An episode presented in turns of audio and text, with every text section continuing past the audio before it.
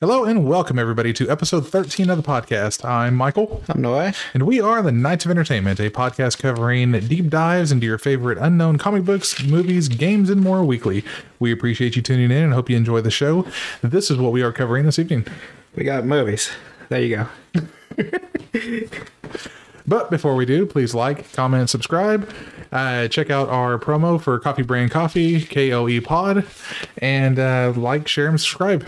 Uh, let's go ahead and get into it. All right, so today I got three movies, more or less, to cover. So we got the, the 1983 Scarface, we've got 1999 Deep Blue Sea, and we got a little short film that I saw the other day called One Like It, just a 2022, no, 2020 Egyptian short film. All right, so let's start with Scarface.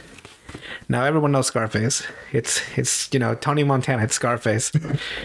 it's basically uh, the classic gangster movie, the quintessential gangster movie. It's the story of a Cuban refugee. refugee uh, Tony Montana starts at a dishwasher in Miami, goes out to being the uh, the drug kingpin of Miami. Basically, that's that's everyone everyone knows Scarface. So so the, this is a convoluted intro, introduction, by the way. So this Scarface was inspired by a 1932 movie called Scarface: The Shame of a Nation, or The Shame of the Nation. It's either of a or of the. They, they they changed the title, Yeah. which itself was inspired by a book, a 1930 novel called Scarface, written by Armitage Trail. That book was inspired by the actual gangster Al Capone. So it's just a whole domino up and down, all the way up. So, uh, as I said before, I like to talk about just certain things within a movie that I really enjoyed instead of giving the whole movie because it'd be like a two hour video if I did three yeah, movies. Yeah. It'd be a, a complete breakdown reaction. It'd be like a whole, yeah, pretty much a whole goddamn uh, deep dive into like into the Mariana Trench.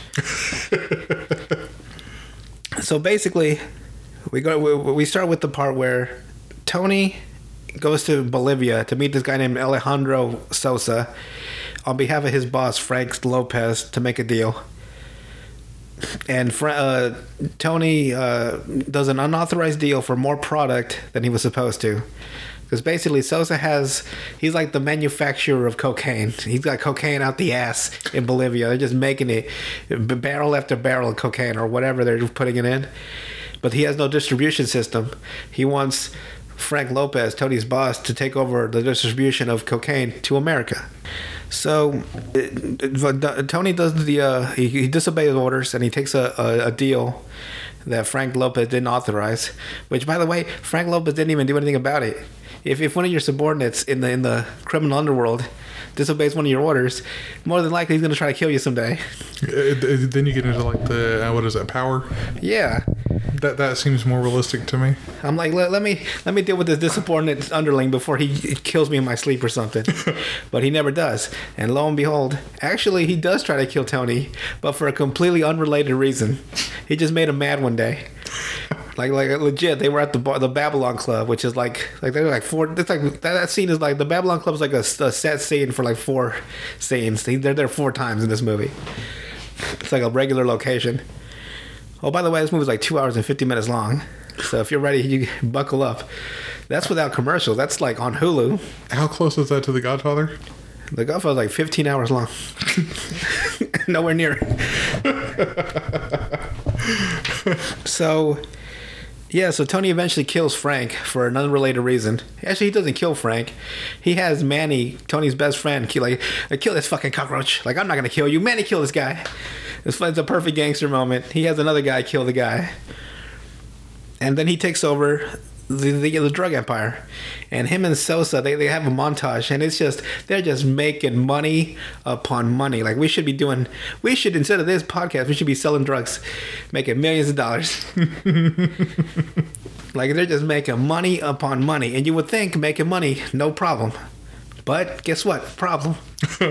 because they're, they're, uh, they have to they have to launder this money and make it clean because they, how do they explain you have all this money just all of a sudden you're fucking See, that's my theory for Mattress Firm. Is it's just a money laundering just a scheme? money Because you never see anybody inside of there ever. sometimes i do wonder about businesses like you guys are open and no one ever comes in here but you guys never close but maybe we shouldn't ask him that many questions before we go missing. so this bank manager or bank guy that he's going to, that Imander's lying to, he's like, I can't take any more of this money. The IRS is sniffing around. I have to raise your interest rates so we can keep uh, you know this business going. And Tony's like, man, it raised my interest. He's, he's fucking pissed. like, you gonna raise some interest rates on a gangster? So he, he was not having it. So Manny, Tony's friend, was like, I know this guy, Bomb. You take him the money, all of it, and he can launder it for you. Uh, he'll give you actual checks. And it, it, at a lower rate, you'll be making just a bunch of bank. Tony's like, okay, let me do that. And uh, it's a long scene, by the way. They're counting the money, right? And they count the first batch is like one point something mil or two point something million. And it's like uh, he's like he's saying it's two point one, and Tony's like, I got two point six. Let's count it again, man. and he, they're, like, they're not about to count this money again. so so the Seidelbaum just like waves it off, like oh, it's just change, whatever. They show a clock, and it has one time, and then it's like hours later, the same location. So it's letting you know that they've been there for hours. Yeah. And uh, I'm out of breath already. I'm working on it, but uh, as I get better, I won't be at as bad. I, I can tell you guys hear me breathing all the time, and I'm sorry. I'll get better at it. So they finally count. The, they're at the very last of the money to count, right? So we got one more left. They bring it in, and then all of a sudden, fucking Bomb pulls out a gun on Tony, and his partner in the room pulls out a gun on Tony's partner, and you find out that they're cops. It's like, oh, you're under arrest, and Tony's like, fuck, they caught me. So here's the thing they can't arrest Tony for any actual, they got no evidence on actual drug dealing, murders, anything. But they can actually have him arrested for tax evasion. Same thing with Al Capone. Exactly. He got yeah. 11 years for tax evasion, destroyed Al Capone's empire. he had syphilis too, so it rotted his brain. Uh, so Tony's going to get five years. And then Manny's like, uh, five years in American prison? That's like a hotel. And Tony's like, are you fucking, uh, five years? Are you fucking crazy? like, he's been in jail one time and he is never going back, no matter how much time it is. So Tony's like, fuck, what do I do now? So he, Tony meets with Sosa. And Sosa tells him, I, I heard about your troubles with the uh, U.S. government. I can, I can, I got some friends in Washington who'll just completely, you know, take care of that for you. But I need a favor in return. So it's a favor for a favor. There's this guy that's been going all over Bolivia, uh, pretty much just uh, exposing Sosa and his partners' is uh, drugs and illegal dealings, everything, right? And at first, they didn't really pay, pay, much attention to it, but now people are really listening. And now he's going on on like international news. It's going on 60 Minutes. He's going to France, just talking about how bad the how corrupt Bolivia is. So now Sosa's like, well, we got to take care of this guy.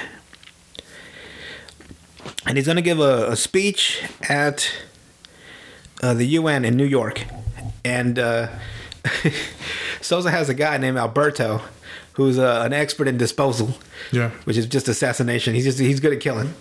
The only problem is he doesn't speak English and he doesn't know his way around America. That's what they need Tony for. He takes this guy he takes him around. He helps him out. The guy puts uh, does his thing. Done. So they do. They go to New York. By the way, the actor that played uh, Alberto is a Mark Margulis. Margolis. Hope I said that right. He's the guy that played Hector Salamanca in Breaking Bad. It's the old guy in the wheelchair. About to pass out, I'm out of breath. yeah, I know. I'm getting better at it. Uh, so they go to New York. Uh, one night they stake out the the guy. They don't even give the guy a name. I looked at the the credits. Yeah. The guy they killed. Just I don't. I couldn't find who it is. So I'm just gonna call him the guy. So. Sosa put or Alberto puts a bomb underneath the guy's car. And Sosa wants to make a message. He wants to them to blow the car at the steps of the UN building.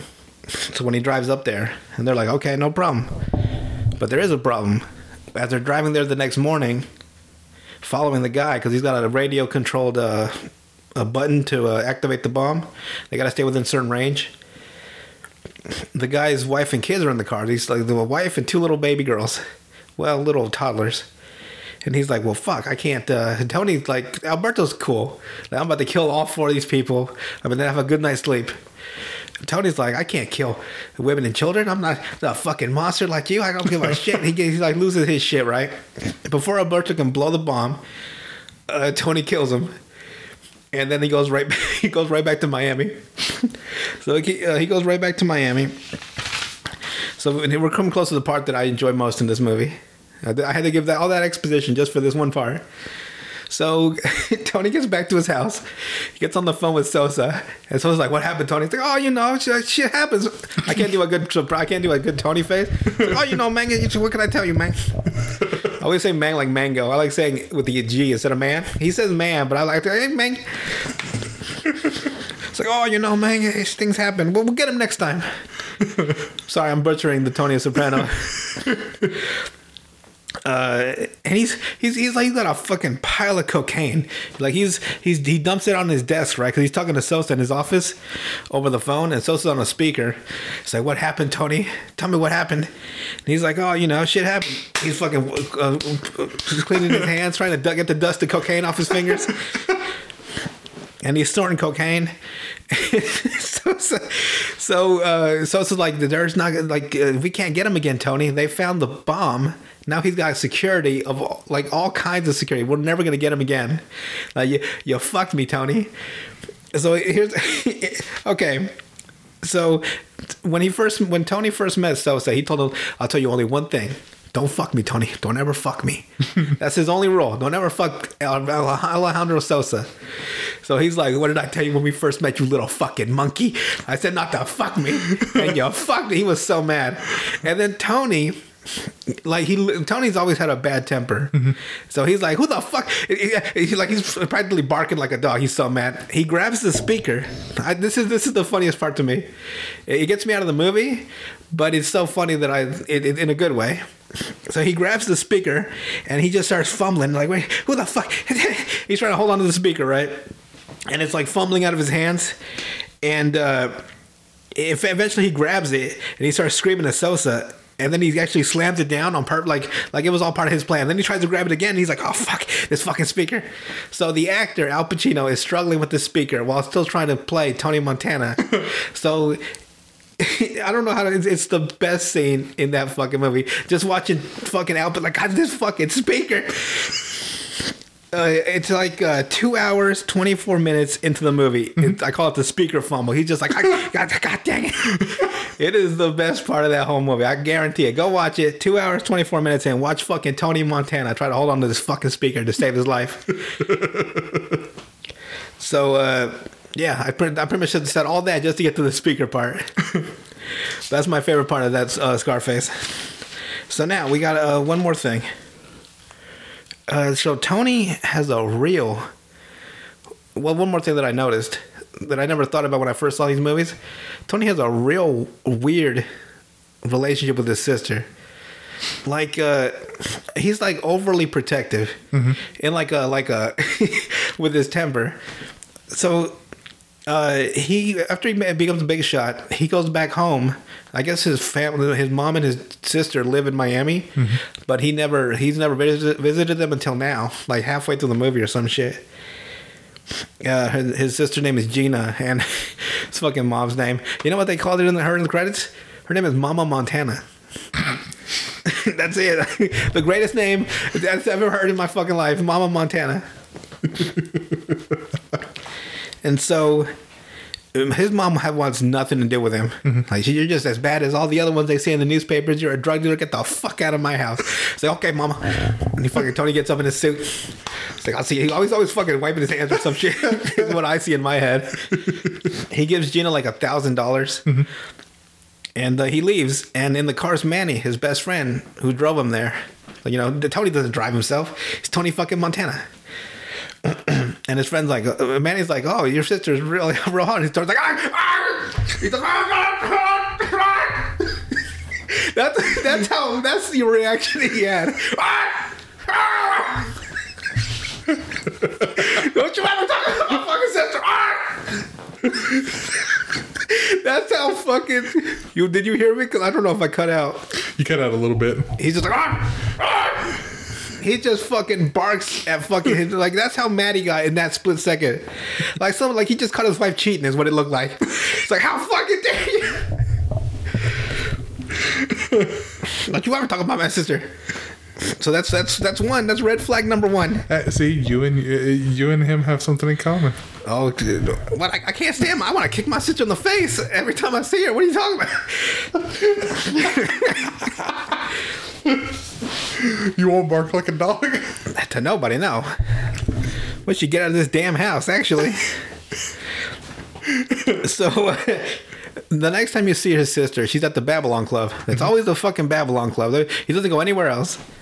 And uh, she's dancing with some guy, and Tony's watching her like, "What the fuck is she doing? Who's she dancing with? Is she gra- is he grabbing her fucking ass? Oh shit!" He's so fucking mad. He gets up and he follows him. They they go to the bathroom, right? And they go into one of the men's stalls and they start snorting cocaine. Tony kicks the door. What the fuck's going on here?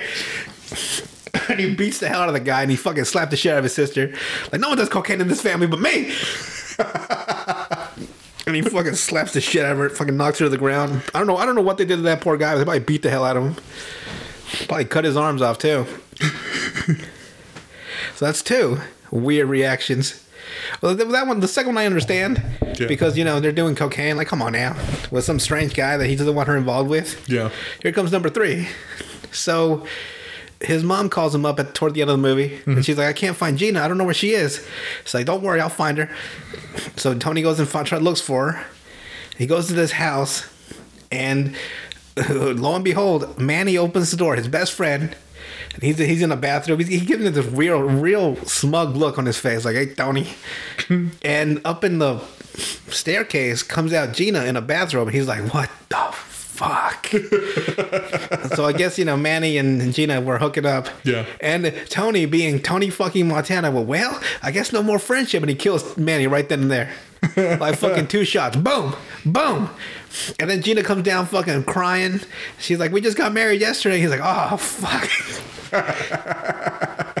So he pretty much he just, Manny's been there the whole fucking movie. Yeah. He's been sound advice, but he, he just fucking kills him like that.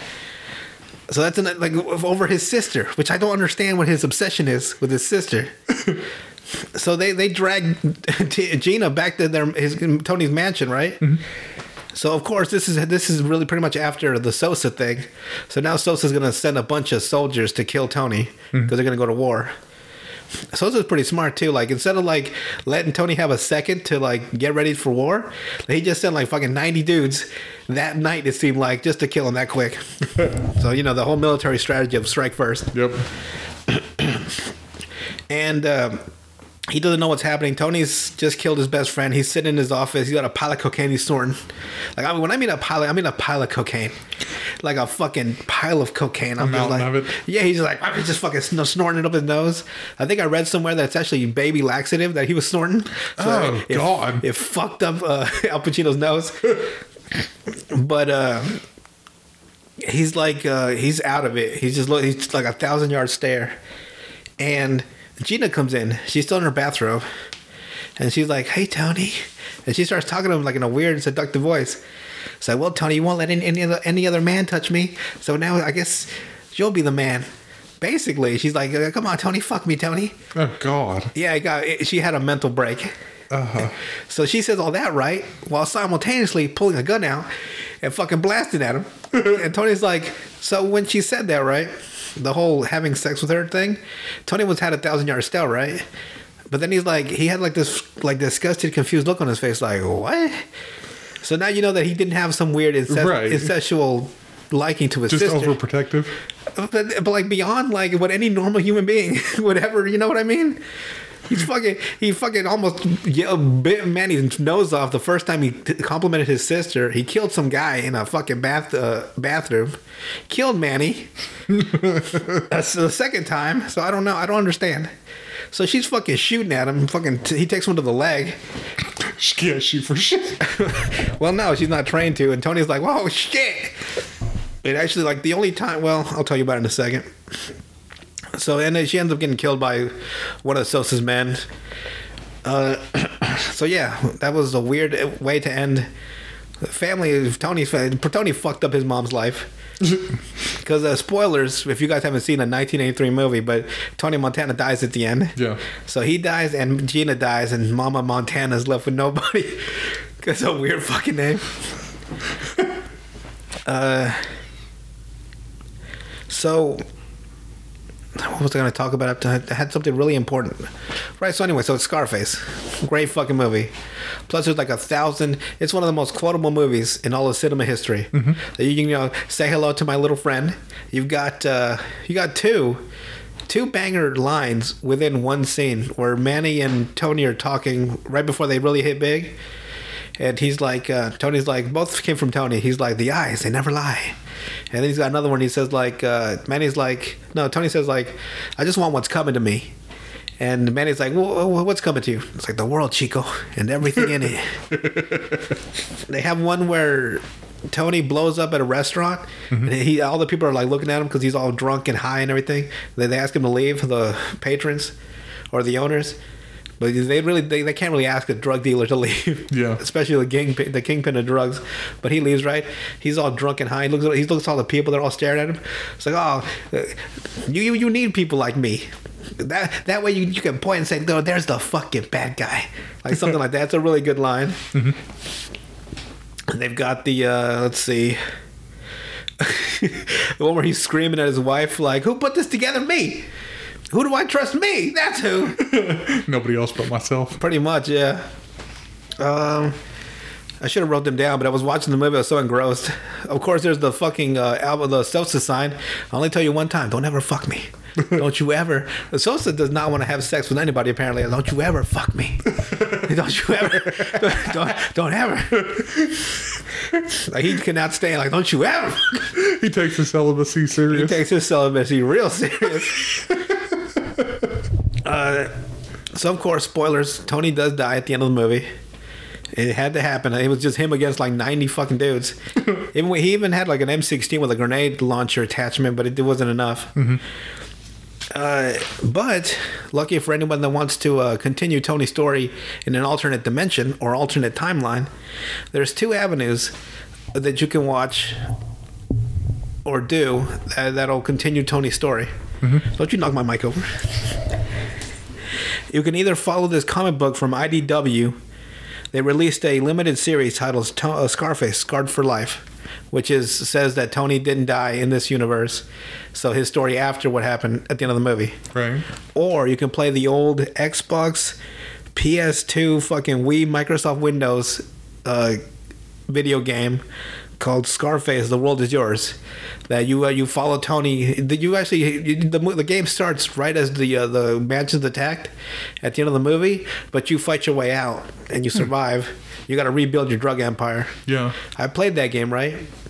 And if I remember anything, was when I was building my building my drug empire. I had to take a boat to one of the islands off of uh, uh, Florida go pick up some cocaine, and if I messed up the mini game on the cocaine uh, purchase, the guys would get mad and they would beat the hell out of you and piss all over you. and uh, if, there was no social media, right? So if you could kill these guys before they told anybody, no one would know that Tony Montana got pissed on. Yeah. Like Tony has a famous line, like uh, when you're fucking with, with, me, you're fucking with the best. And I was like, well, you're, you're pissing on me, you're pissing on the best. so you got to kill him when you get a chance. Don't you let people piss on you, is what I'm saying. no golden showers. Yeah, man, they piss all over him. He's like, ah, ah, I fucking drown. I'm like, damn, Tony Montana, close your fucking mouth at least, as they piss all over you. right, so that's Scarface. Watch it. I mean, if you're a cinema buff like I am, you you have to eventually. And I've I've seen it all. Not really. I don't watch horror movies. I'm not gonna watch Human Centipede. All right, so we move on. moving on, moving on. Change that subject real fast. I don't like I don't like horror. I mean, I don't mind certain horror, like uh, those Insidious movies yeah. or uh, the Conjuring universe. Mm-hmm. Why did that make my throat hurt? but like uh, the Saw, yeah, just or anything with like body dysmorphia, like body like horror, where your like body gets mutated or something, yeah. like The Fly. I don't know. I just I don't like grotesque, is what I should say. Like gore for gore's sake is disgusting to me. I can't watch certain uh, seg- segments in uh, Jackass anymore from those old movies. Oh yeah. I can't watch half of this shit. The fucking paper cuts where they cut it, they cut in between their fingers and their toes. Yeah. I'm like, See, the worst that I, the worst one that I can't watch without just starting to vomit is the one where they have the fat dude in the suit and they're making And he's sweat. Oh, I can't even watch And then it. they drink the sweat. oh, don't say that. don't say it, please. Moving on. Moving on. So we got uh, this little movie I saw the other day called One Like It, 2020 Egyptian short film, 14 minutes long. It's on Netflix. And basically, the story just follows this young Egyptian woman as she goes about her daily life at, at work and interacting with people. And it's how she has the way she is, right? The way we see her. But then we, we see the viewpoint of people talking to her and how they actually view her. And it's kind of cool because uh, so it starts in the morning with her mom waking her up. And she like, she calls her mom a sweetheart, you know. She and she her mom still sees her as a little girl. So when she's getting ready for uh, like her her hair right, she she visits her as a little girl with pigtails. When she puts her lunch in her little briefcase, her mom sees her putting her lunch in a fucking backpack like a little girl. Yeah. So I'm like, okay. So her mom still sees her as a little girl. Uh, getting driven driven to her job from by her boyfriend.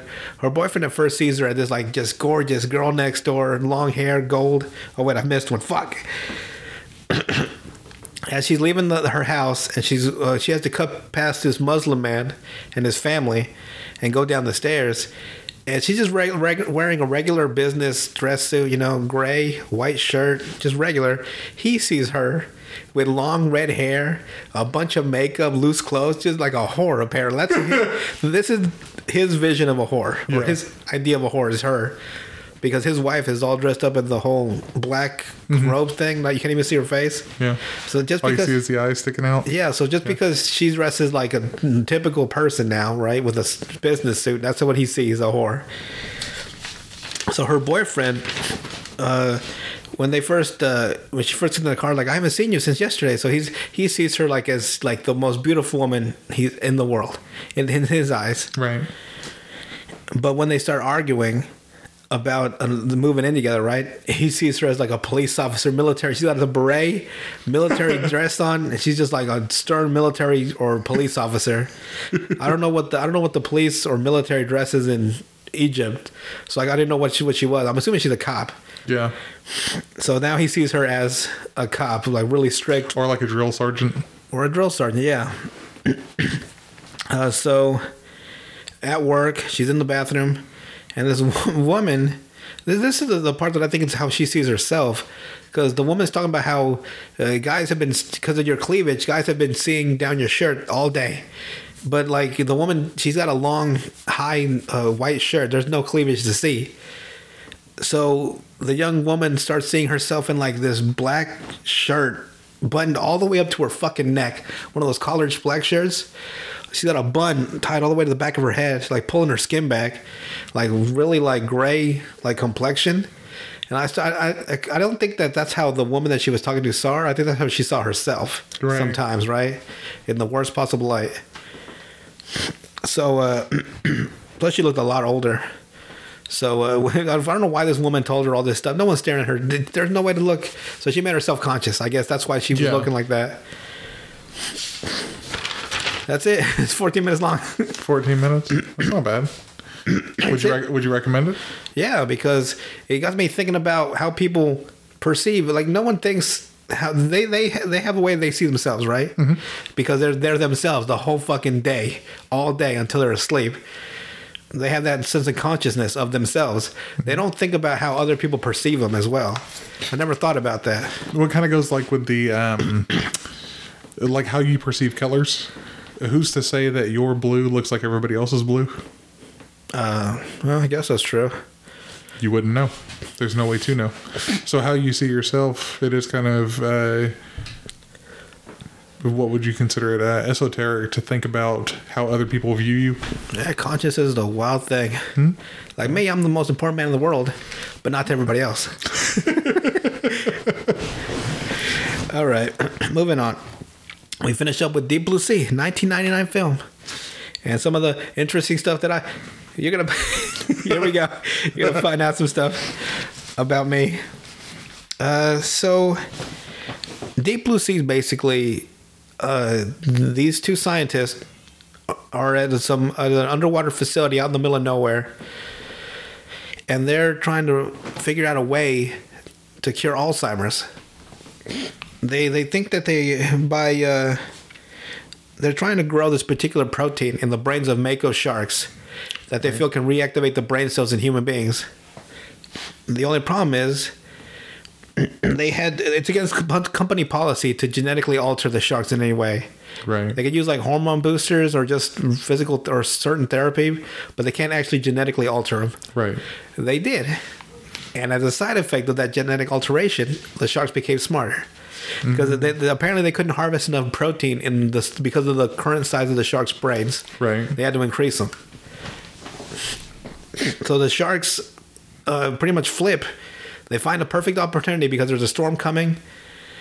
Uh, there is there's a skeleton skeleton crew on the weekends, so they find a perfect time to try to escape. So they fuck up the whole facility in a weird, really weird way. And they somehow get a helicopter to, to fucking slam it in the side, the side of the building. Yeah, yeah, yeah. You gotta watch it to understand. it's wild.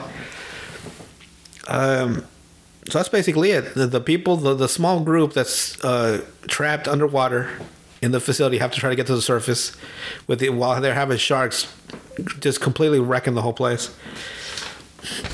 So what I wanted to talk about was not that. Here we go. So at the very beginning of the movie, the the sharks, uh, one of them had actually found a way to escape and was attacking this small boat with four with uh, 14 teenagers on it. They were having a little party out in the middle of nowhere, and uh, the sharks attacked. A shark attacked it. It's a big ass shark, like 50 feet wide long, so it's just tearing this boat apart. Yeah. And somehow all four of the kids fall over the edge. I'm like, well, god dang, all four of you, huh? But uh, one of the one of the shark wrangler for the facility, Carter, is able to tranquilize the shark before they can hurt anybody. But it gets on the news. So the head of the uh, research, Dr. McAllister, has to go to Chimera HQ. The Chimera is a company Right. and explain what happened. And uh, she's she's uh, uh, the other character, Russell Franklin, has sunk in two hundred million dollars into this company, and like eh, they're worried about the stock market because it's Friday. The stock market's closed until Monday, but they when the Monday rolls around, the fucking stock market's gonna crash on their company, and their company's fucked. That's what they're worried about. Right. But she's like, listen, if you come this weekend, I promise we'll have this. We'll we'll show you some like experiment, or we'll show you some progress that'll completely skyrocket the. You know, they talk about money. We'll, we'll get you some extra money. No, not extra, but we'll increase the stock, and you'll, you'll be fucking banking. Basically, you, money. What they're saying, money uh, pays for everything Right. or it moves everything. I don't know why I'm going on this weird tangent. that's not exactly. That's not even close to what I'm meant to talk about. Basically, she's saying that if they give them the weekend to prove the research is working, that they won't uh, shut down the uh, the research. And uh, Franklin's like, okay, well, we'll see what we'll we'll uh, let it let it slide or let it roll. Uh, so what I wanted to talk about is during the scene, it's at the HQ, it's at like the office of somebody, and there's just a guy sitting in a chair. Uh, Franklin and McAllister, two of the main characters, they're talking back and forth. She's talking about how her father had Alzheimer's, and this is research is important to her. He's worried about the stock tanking on the company because he's invested $200, $200 million. Yeah. That's their little side of the story. And this is a dude sitting in the chair behind the desk, and he doesn't say a single fucking word The entire time? The whole scene. And I'm like, what are you here for? And not only does he not say a word, but they even have like a reaction shot of him real quick where he's like reacting to what she says, like, oh, your father? But he doesn't say anything. He's like, oh, like he's all, you know, like it, touches his heart, right? But I'm hmm. like, what are you here for? Who the fuck are you? I, I, I watched this scene three times and I'm like, what, what, what are you fucking here? Who the fuck are you? If someone can solve that mystery for me, please. There's just a random dude that has nothing to do with the fucking scene. It's just Russell Franklin and McAllister talking, and some fucking dude in the corner. Like you, I say the corner, but he's sitting in the middle be- between both of them. I'm like, why? Wh- What is he here for? I, I didn't understand that scene at all.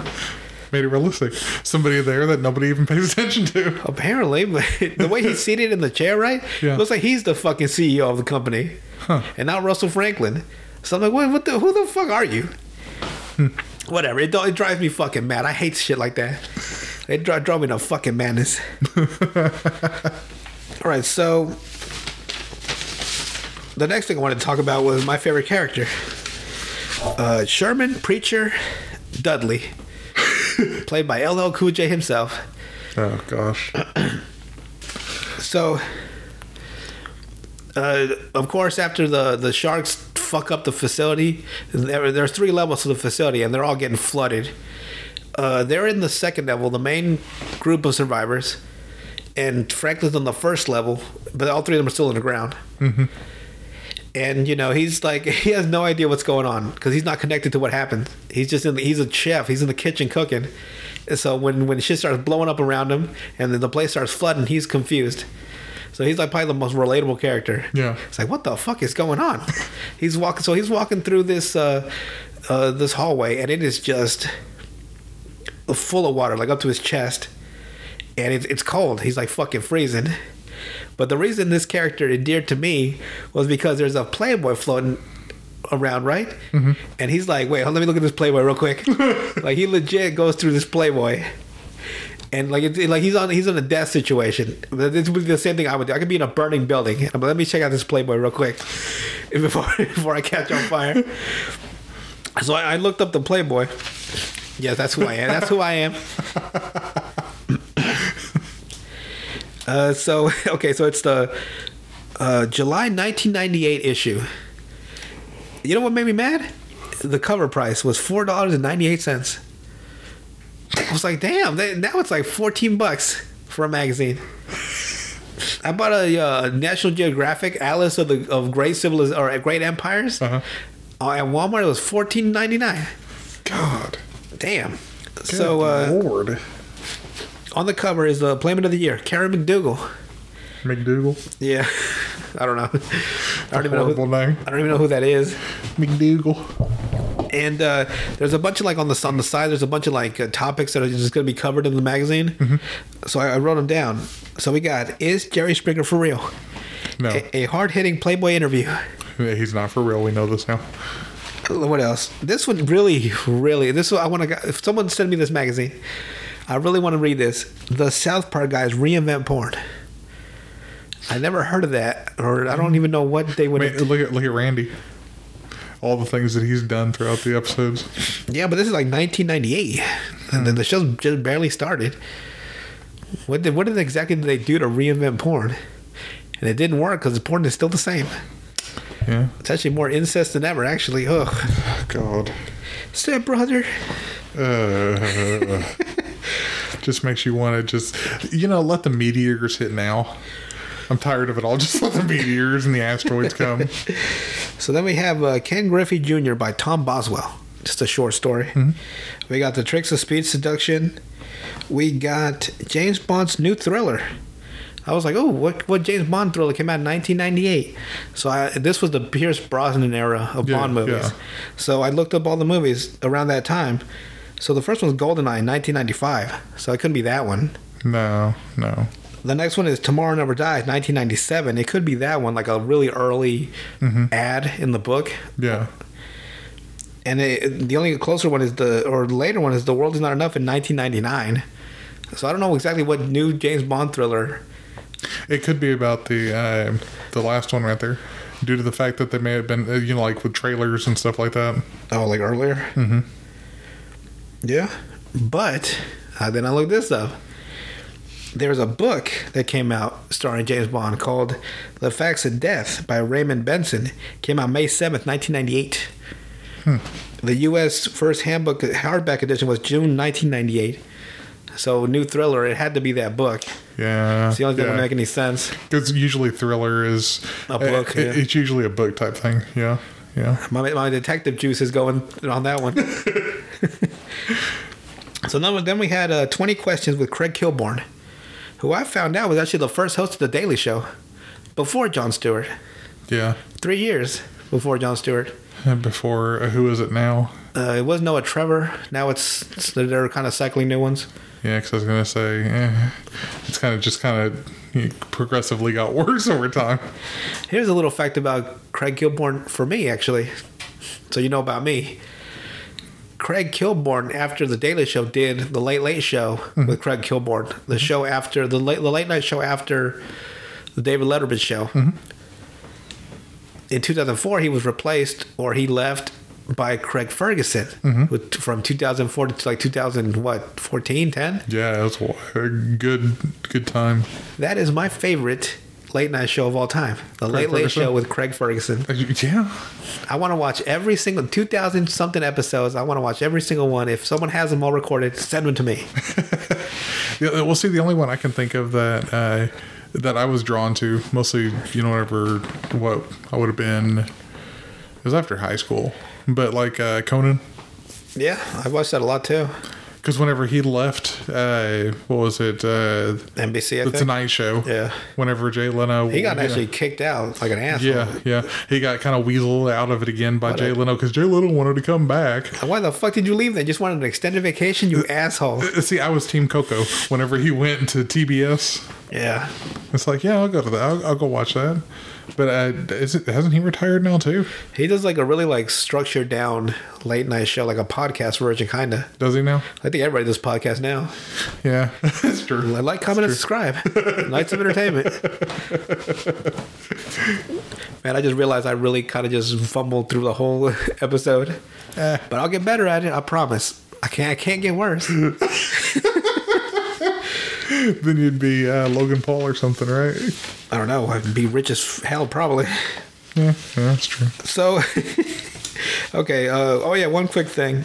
Uh, the the premise of this movie came about when direct when screenwriter Doug Kennedy witnessed a horrific shark attack near the beach in, uh, near the, uh, at a beach near his house, and it gave him recurring nightmares of a shark following him through a, a flooded corridor that could read his mind.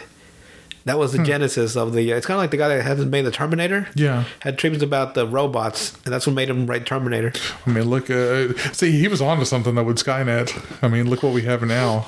AI is getting so crazy and everything. I love robots. Please don't enslave me. right. So finally, we get to uh, we get to that scene. The last thing I'm gonna talk about that scene.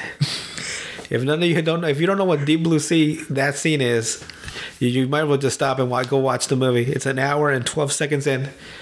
If you don't, don't care about being spoiled, that scene is where Russell Franklin, who was played by Samuel L. L. Jackson, they're at the third facility, the, the third level of the underwater facility. Him and the last of the survivors are trying to escape. There was a, a submarine down there, but when they get down there, it's fucking demolished. So now they're they're they, they're out of options. The upper deck's flooded.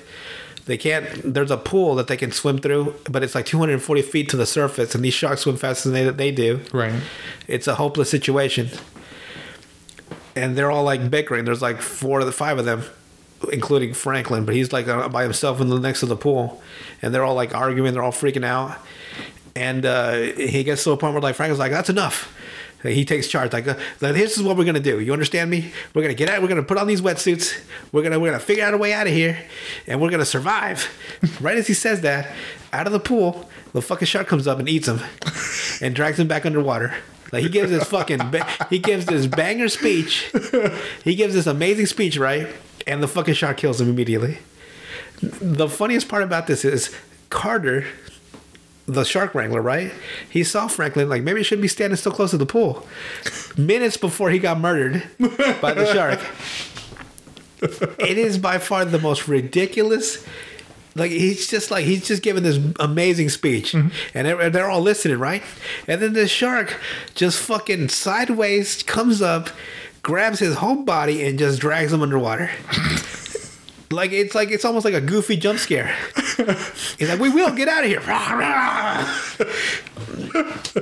that's that's that's a wrap for Samuel L. Jackson. I would to this day. Lesson to uh, to learn. Yeah, Don't- stay the fuck away from a pool when there's a bunch of sharks hunting you. Pay attention to your surroundings. Yeah, Car- Carter told you, don't be so close to the pool, yo. I'm just saying. he even said, like, I'm just saying. I'm just saying, bro. And he got fucking murdered. So that's it. That's my three movies. I will be doing this regularly and I will be getting better at it. Three cinema subjects. It could be an episode of something, a movie, a short film.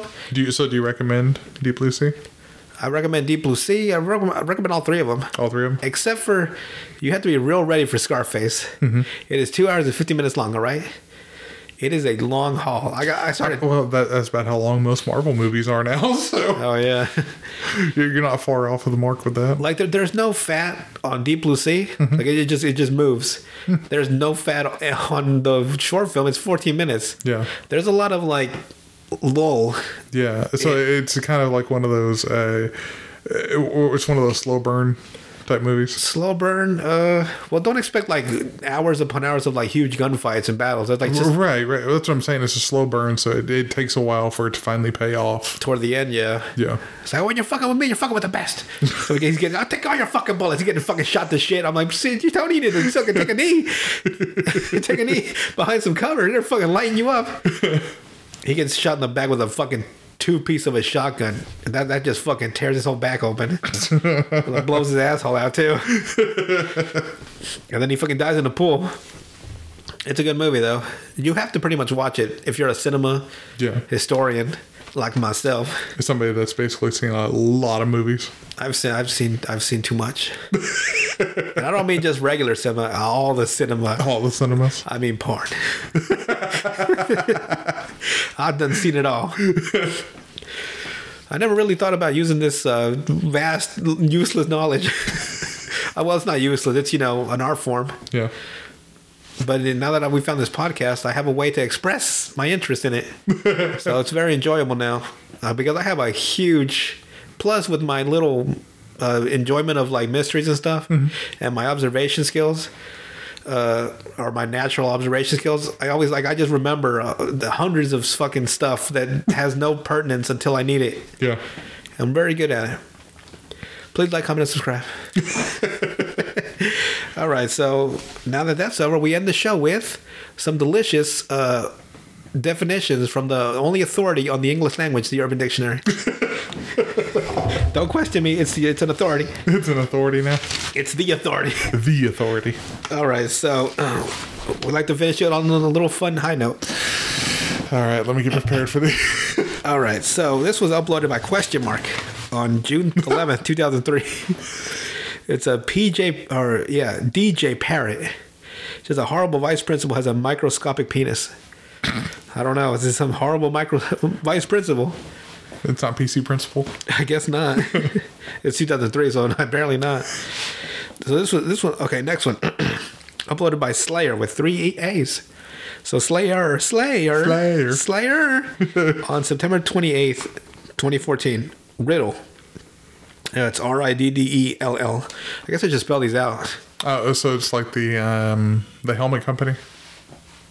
The football Riddell. guys. Riddell. Yeah. Oh yeah, I guess it is. The the act of having sex with a woman so robotically that she thinks she's having sex with an actual robot. Hey, sex robots are almost a thing now. So Yeah, I've seen a lot of I've seen a lot of porn. Moving on. Uploaded by uh, your fat Annie Ash. I don't know. I'm sorry. I don't know what it is. It's, it's all one word. Uh, on May 19th, 2029. Love. Get ready for this one. Something you'll never need in life, and all you need is loyalty. So don't, so don't be a dumbass bitch. Love ain't shit. All you need is loyalty. Someone can love you and still stab you in the back. 21 Savage. This guy really hated love. You know, whenever you're reading it, I was automatically thinking, it sounds like a rapper. So, All you need is loyalty. even when they love you, they stab you in the back. Like, who put this together? Me. who do I trust? Me. Kind of like Tony. I think Tony Montana wrote this after his wife left him. the only person I trust is myself. All right, guys. So that's it for the Cinema Center with uh, Noe and Michael. So if you enjoyed, please enjoy some more. Hey, i- i- If you've got anything that you want uh, Noe over here to watch or speak about, just email uh, Nights of Entertainment Podcast at gmail.com. Uh, check out our uh, promo, KOE Pod at Coffee Brand Coffee. Uh, like, share, subscribe, and we will see you next time. Yeah, so yeah, I have a bunch of streaming services. So if you want to watch something, I'll watch it. Plus, if there's any streaming services that want us to watch their streaming service, they give us a free subscription, and we'll watch that too. hey, Tubi, I hear you have quite the rabbit hole of movies. I'll watch your movies. Uh, it's free. It's well, there you go. I didn't, I didn't know that. See you guys next time. See you later. Adios.